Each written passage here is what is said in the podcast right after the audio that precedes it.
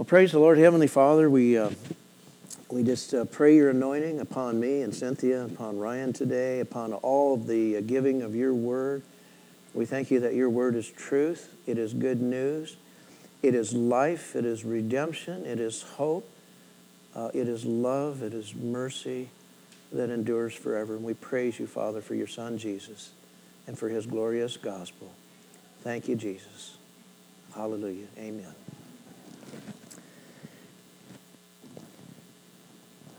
Well, we began a teaching last week titled, We Are One in the Father and in the Son.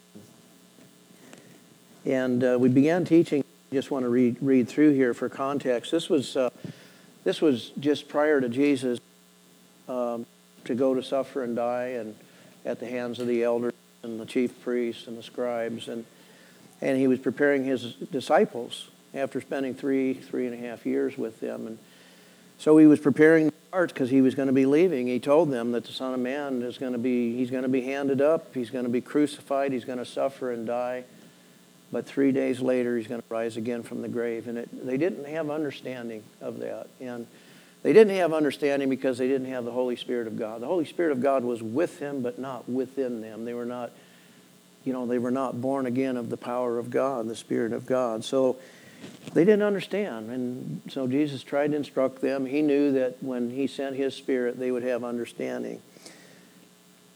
So in the Gospel of John, chapter 14 and verse 1, it reads, Let not your heart be troubled. You believe in God, believe also in me. In my Father's house are many mansions. If it were not so, I would have told you. I go to prepare a place for you. And if I go and I prepare a place for you, I will come again and receive you to myself, that where I am, there you may be also. This is a word for all of us. This is our hope, to live with God. God created us. That's a word for me right now. Let not your heart be troubled. Amen. Amen. Amen. We receive it. I will not let it be troubled. Amen. Amen.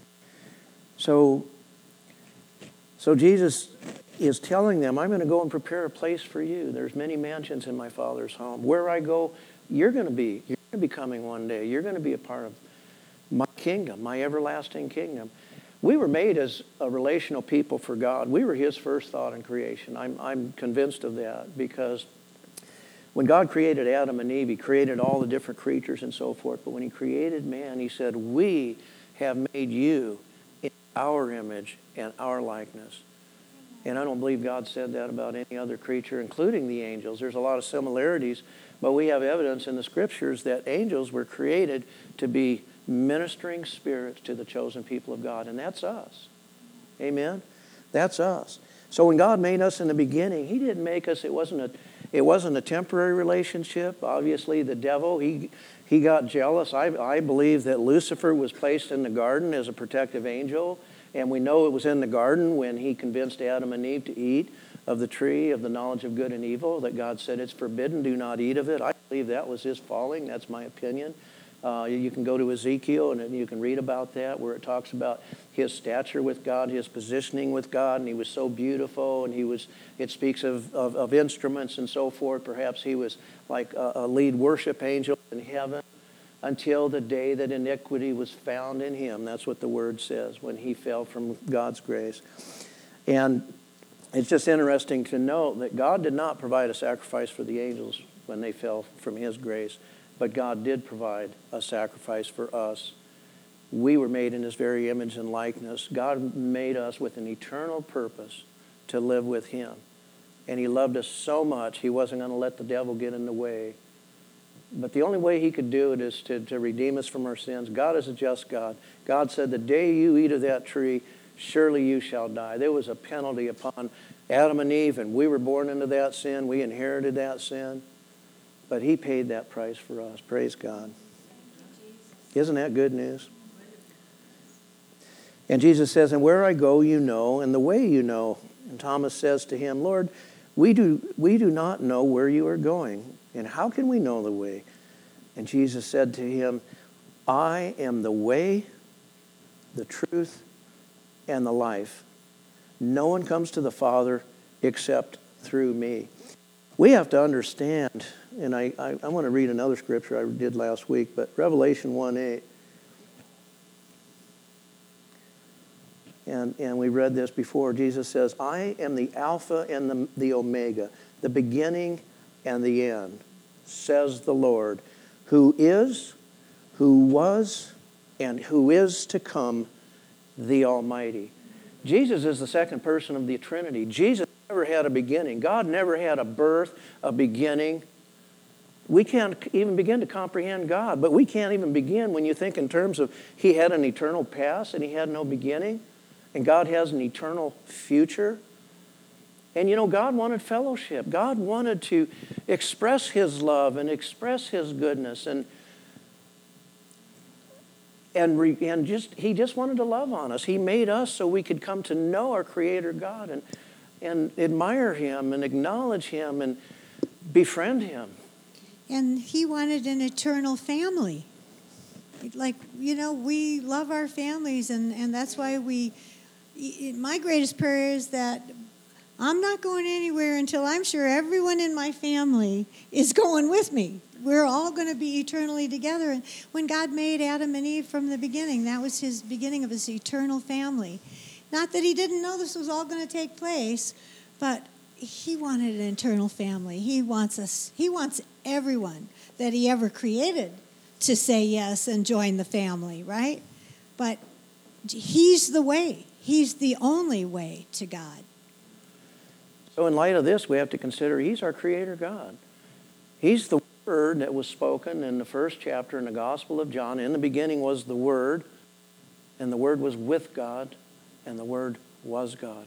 Through the Word, all things came to be, and apart from the Word, nothing came to be. Jesus is the creator of life. Jesus is the power that spoke all creation into being.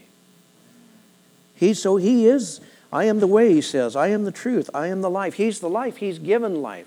There's no life that exists apart from Him. He is the way because there is no other, because unless we become redeemed from our sins, there's no hope for us.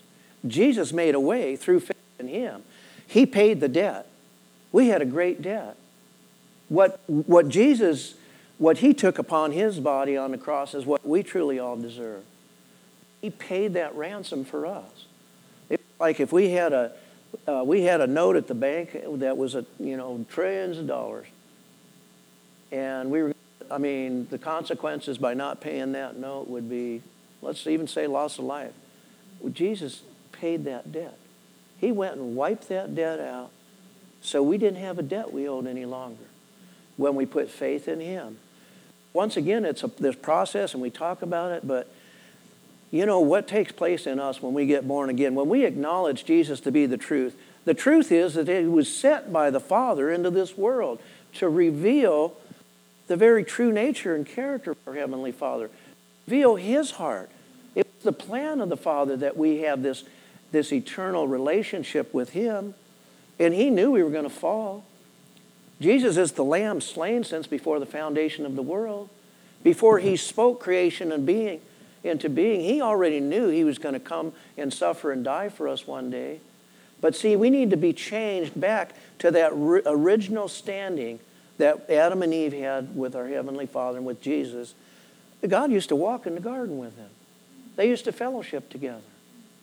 Amen? What a wonderful thing, right? Well, that's what God misses that. It broke His heart that He wasn't going to be able to be, that we caused a separation.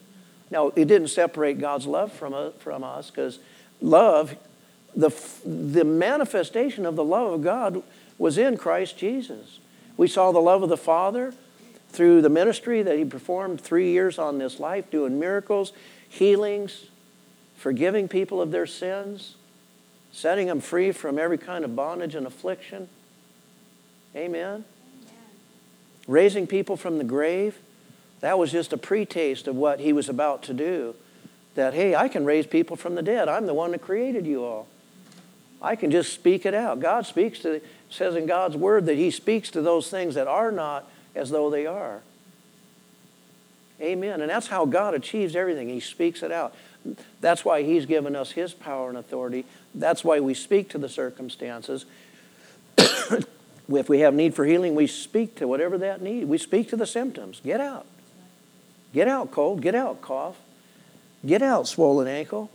Amen. I command this to be healed. Well, Jesus paid the price. Amen. Amen? He's just given us His power and authority. But if we know that this is what He did and we believe it to be true, we're expecting Him to do the same things, the same works, the same miracles that He did that we read about in the gospel. Amen?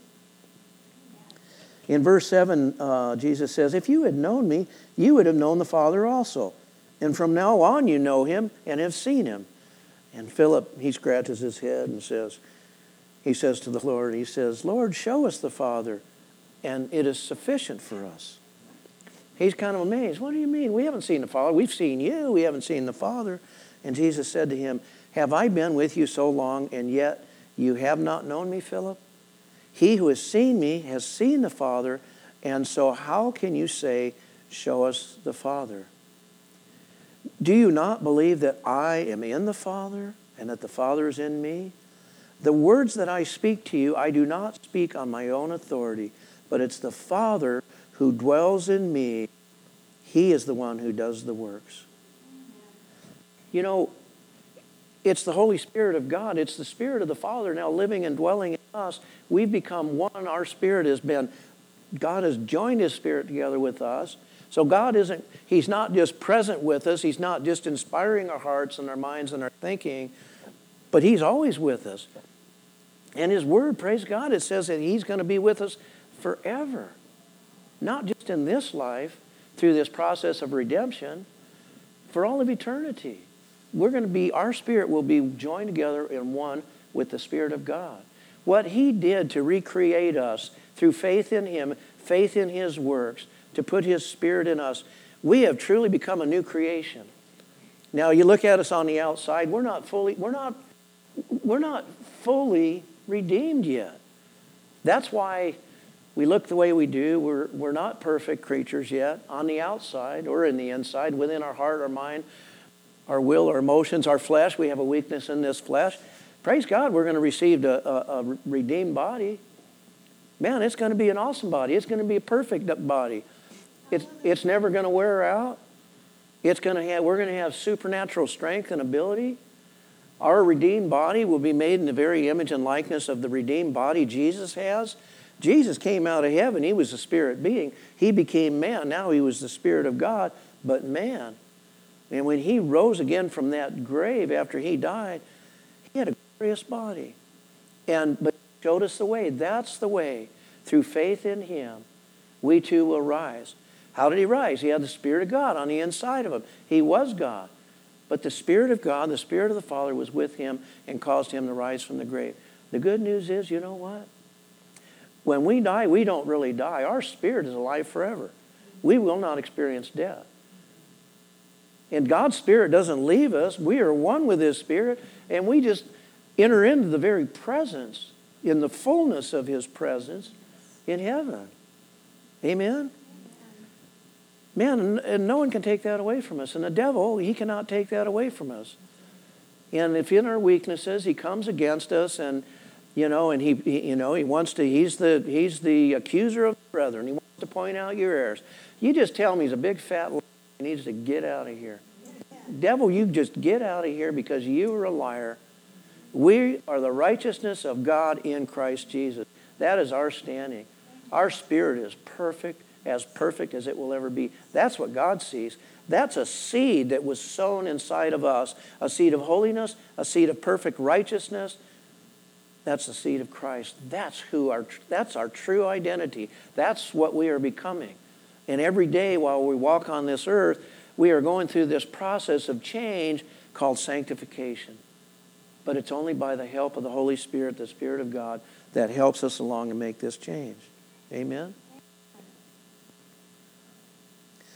Jesus says, "Believe me that I am in the Father and the Father in me, or else believe me for the sake of the works themselves." Amen. So, you know, when we pray over people and for your daughter, for instance, who waited and waited for prayer.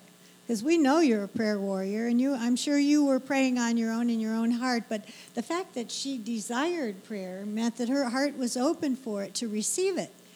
And you prayed. You prayed, and the works that were accomplished through what your prayer, when you sent your prayer out, when we sent the prayers out, those works gave a picture of who Jesus is to your daughter. He's a healer. He's good. You know, he's someone maybe I should get to know a little better.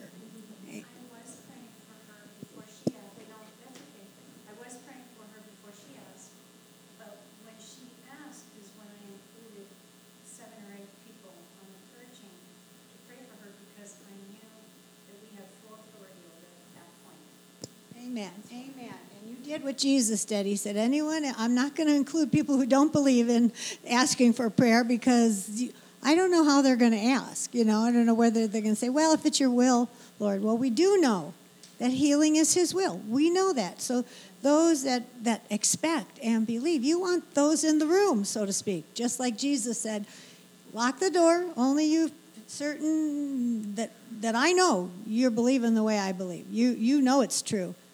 Amen?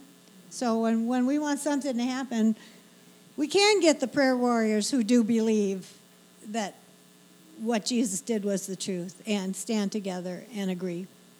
Amen. Verse 12, most assuredly I say to you, he who believes in me, the works that I do, he will do also. And greater works than these he will do, because I go to my Father. Jesus was giving them insight because after he would suffer and die, a short time after that, he was going to pour out his Holy Spirit upon his apostles, upon all believers, upon the church. And so what Jesus is referring to here is that we were going to be given his Spirit, the Spirit of the Father, the Holy Spirit, and it would be the Holy Spirit of God who would empower us to do the same works that Jesus did. As Jesus said, I don't do anything that I don't see the Father doing, or I don't hear what the Father is saying. He was in close fellowship with the Father. Amen? And the Father had a plan, and he was fulfilling that plan. Well, God has a plan for us. We're his kids. We're his children. When we got born again, it's not just a cliche, we're children of God, we're sons and daughters of God. No, we are sons and daughters of the Most High God. We are heirs to the throne. Everything that is his belongs to us. That's the way he designed it in the beginning. Amen? He came to restore what was lost. Praise God for that. Amen? So how do we do good works? We're led by the Spirit of God to do what he calls us to do. And if we're sensitive to his voice, guess what? We have an anointing from God to do the same things that Jesus did, the same things the Apostle Paul did and all the other apostles. Man, praise God. We can raise people from the dead. The Spirit of God did it. He did it in Jesus. He did it in the apostles. He wants to do it in and through us if we would just listen to that small, still voice and be bold. And he gives us the boldness. Amen. He says, and whatever you ask in my name, that I will do, that the Father may be glorified in the Son. If you ask anything in my name, I will do it. Man, if we ask for good gifts from God, if we have special needs, and we do all the time, you know, he wants us to ask. Ask him in his name.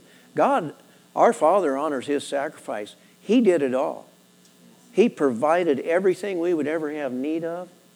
He fulfilled everything that was necessary so we could be completely, fully restored to him.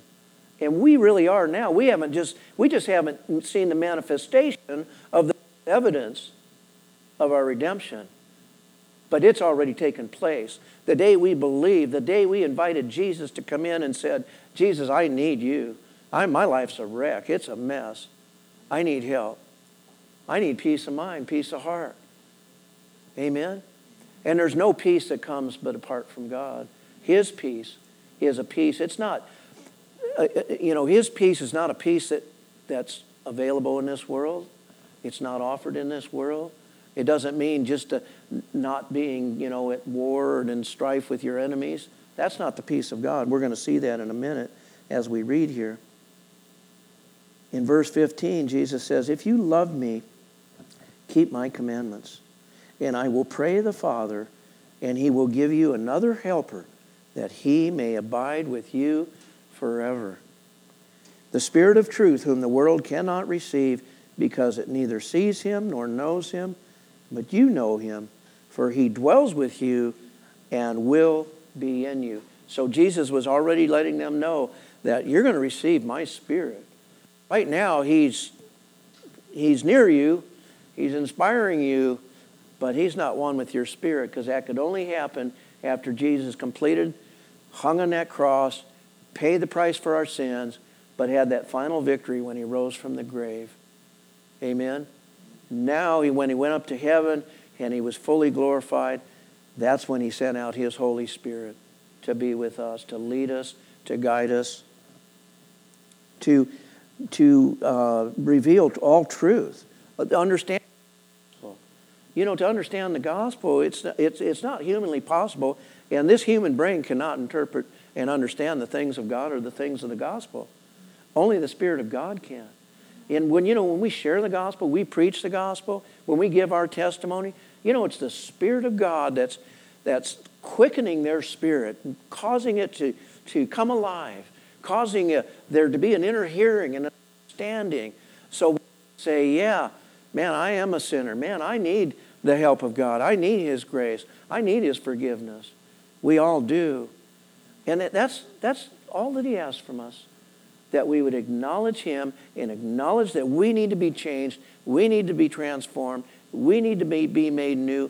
And that's what it means about Jesus being the way, the truth, the life, that because there is no other way.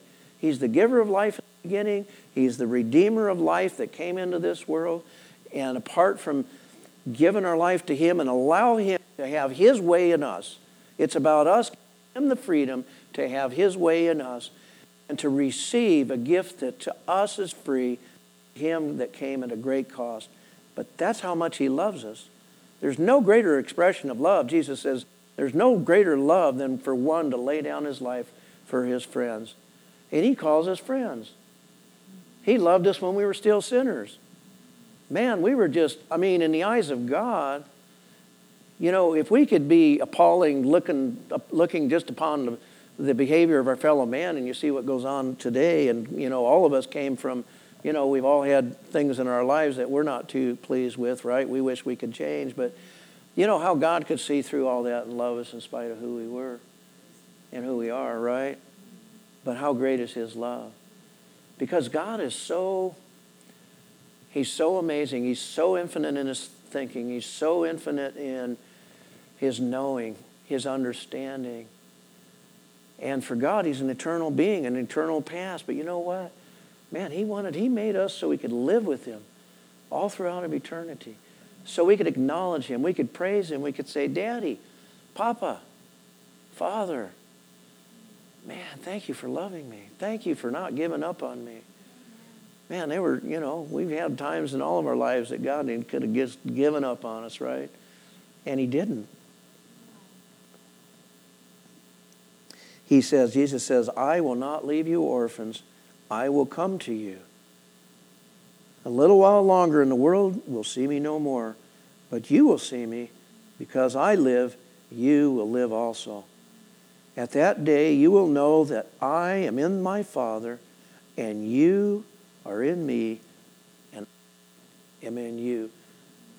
That was the heart of our Father, that we would have a oneness, an eternal oneness with the Father and with the Son, and the same degree of intimacy. How intimate do you think the relationship between the Father and the Son, how intimate do you think that is?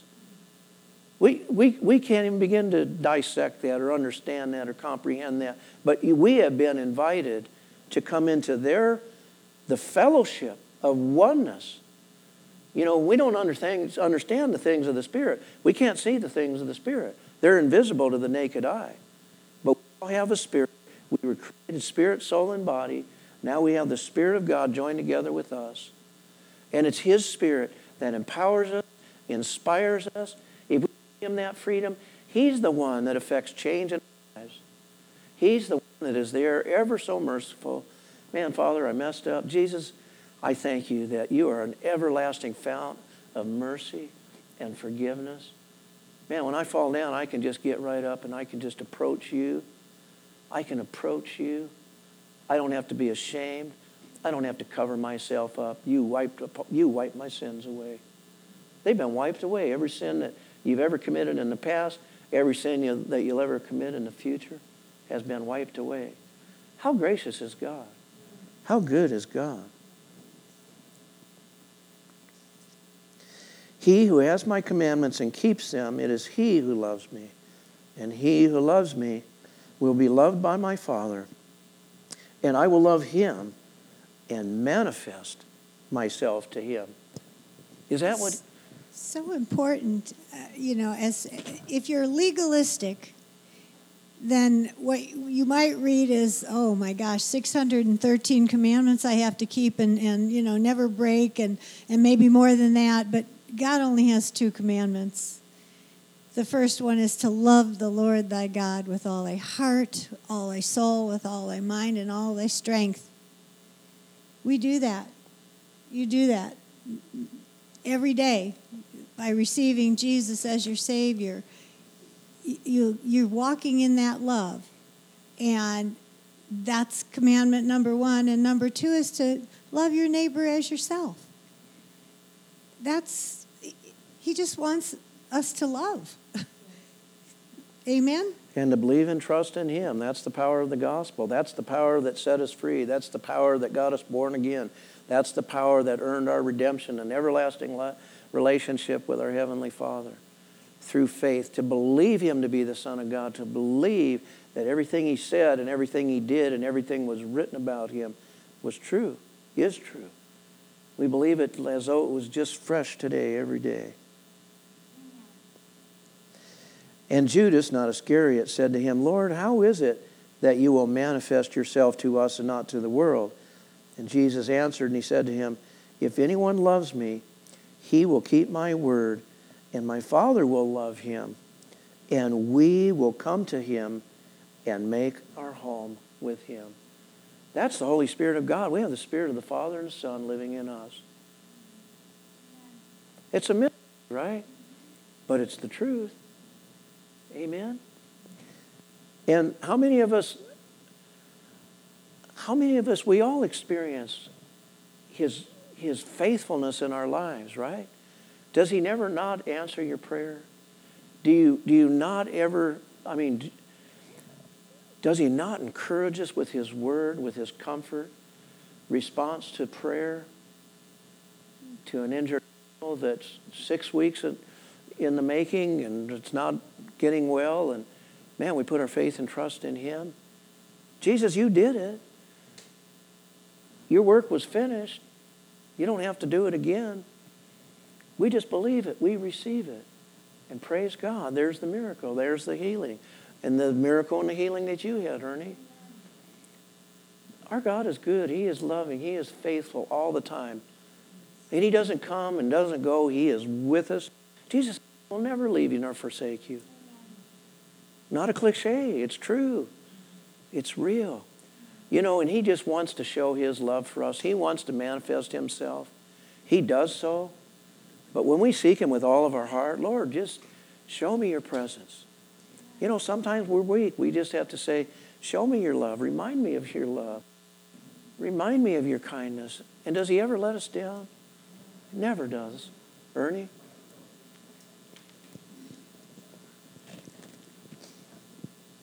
I had a neighbor, his last name was Ripley, believe it or not.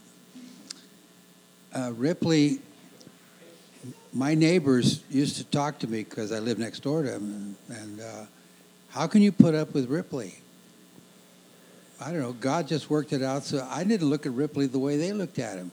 I thought, this is wonderful. I have a watchdog that watches my property 24/7. And he was that type of a guy. We never had anything go wrong in the neighborhood because he was always out there, And he was the kind of guy, what are you doing here in this neighborhood? He'd just get out there and get out on the street. Well, the Lord just reminded me that my attitude was not, what's that crazy man doing next door? Why is he doing that? Look, that is not smart. All those critical remarks that you know, your neighbor does something silly and you look at it and you're critical of it. I stopped looking at him critical and I just, great, I got somebody that takes care of my property. I don't have to have Brinks or any of those people protect my property because God gave me my neighbor that takes care of it for me. He knew everything that was going on in the neighborhood. I mean, that's what was the only bad part. I couldn't really stand around and talk to him too long because did you know what that neighbor over there did on that corner over there? Blah, blah, blah, blah. You knew it all. But it turned into a blessing for me.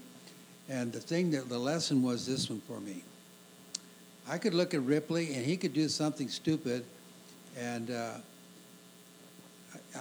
never took offense. It's just, well, okay, that's Ripley, no problem. No, I never had to criticize him at all. One more little quick story about that. My lawn was probably about 8 inches tall. I hadn't mowed for about 3 weeks or something like that. And I chose this one day to go and mow my lawn. He was so fascinated with the thing, he called his wife out, brought out 2 chairs, and each of them they were sitting there drinking a beer. That's about 10 in the morning. And I mowed my lawn. I fired up my lawnmower, and I went down one side and went across the front, and then I did the parkway. And they're watching me all this time. And I said to myself, self, I wonder what happens when I do this. I passed the lawnmower right in front of them, took it on into the backyard, came back out, locked the gate, went to the backyard, and just left them. And they're sitting there. Where did he go? Well, about 3 weeks later, he says, Ernie, why did you do that? I said, I just wanted to see how you were going to react, if you were going to blow up. And you didn't. That was fine. That's the kind of neighbor I had that turned out to be a blessing to the neighborhood, especially to me. Amen. And in verse 24, Jesus says, He who does not love me does not keep my words, and the word which you hear is not mine, but the Father's who sent me. These things I have spoken to you while being present with you.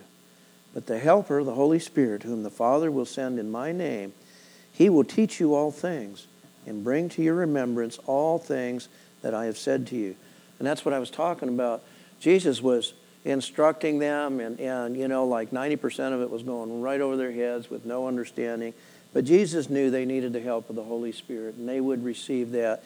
And all of the things he taught them over 3.5 years, they would finally have understanding of these things. They would have a knowing. Amen? They would truly have a knowing of the heart of the Father and the heart of the Son, because it was the heart of the Son, it was the life of the Son, the display of his works that had revealed the true nature and character of our Heavenly Father.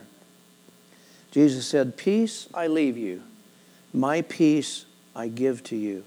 Not as the world gives do I give to you. Let not your heart be troubled, neither let it be afraid.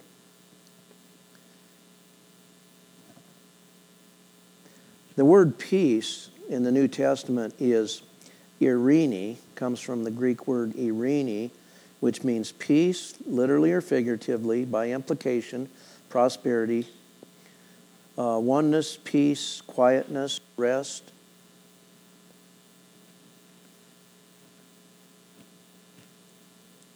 Of Christianity, the tranquil state of a soul assured of its salvation through Christ. We have an inner knowing of the guarantee of our inheritance, the guarantee of our salvation. Amen? And it's the Holy Spirit that gives us this comforting. We have rest in our inner mind and in our heart, in our soul. Knowing that God's not holding our offenses against us. God's not imputing our sins against us. God is not holding judgment against us any longer. We have comfort from that. We have rest from that. Amen? It's important to note that when we look at the world, there's no peace. The heathen, so to speak, the unbelievers They're constantly, at crises. But when a crisis hits a believer, because of salvation, because they have the Savior, they have the Messiah living inside of them, they have peace living inside. We have peace living inside of us.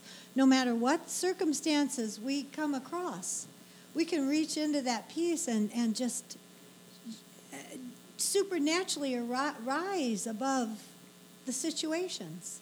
Whereas when you don't have Jesus, when you have crises, it gets worse.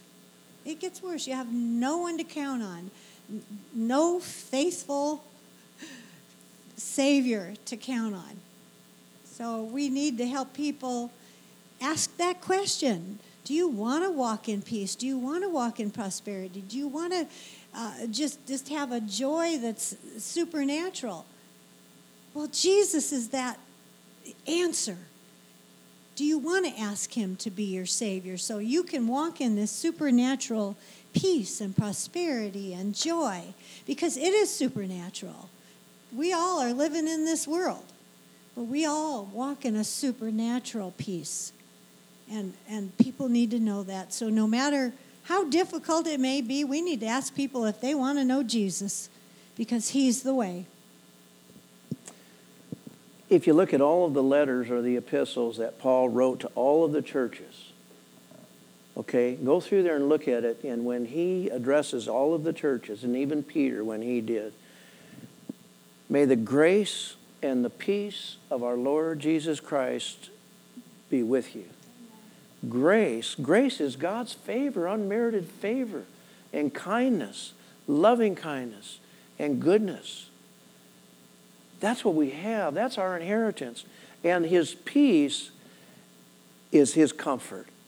And the Holy Spirit was given to us to be a comfort. I believe the peace of God it's the comforting of the Holy Spirit. And I'm just going to finish up with this. 2 verses here. And one is in 1 Corinthians chapter 14, verse 33. It says, "For God is not the author of confusion, but of peace." See, the devil brings about confusion. But what's the opposite of that? The opposite of that is peace, the peace of God, which is a comfort, which is a freedom from the confusion that the enemy brings against us. When confusion comes about in your life, when you've got circumstances going on and you become confused, the devil's right in the heart of the matter. Amen. And pray for his peace, because his peace will set us free. Amen? It says, "For God is not the author of confusion, but of peace, as in all the churches of the saints."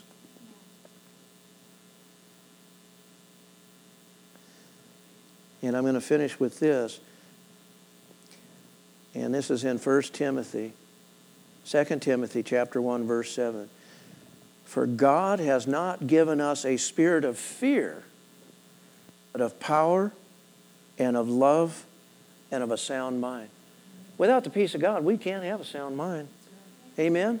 So here we have fear and confusion is an enemy to our soul.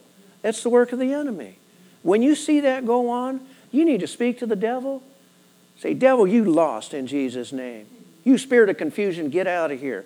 Like Jesus said to Peter, "Get thee behind me, Satan." Peter thought he had a better idea. "No, you're not going to go up and be delivered by the chief priests and scribes and give up your life and die. No way." Jesus said, "Get behind me, Satan." Because that was Satan speaking through him, right? So we need to be able to discern the Spirit of God and the spirit of the enemy. But God does not give us a spirit of fear, but of power and of love and of a sound mind. And the peace of God is a comfort, it's a rest, it's a protection. God can just separate in our minds and hearts all the issues of life going on. And in that we have rest. Amen? Praise be to God.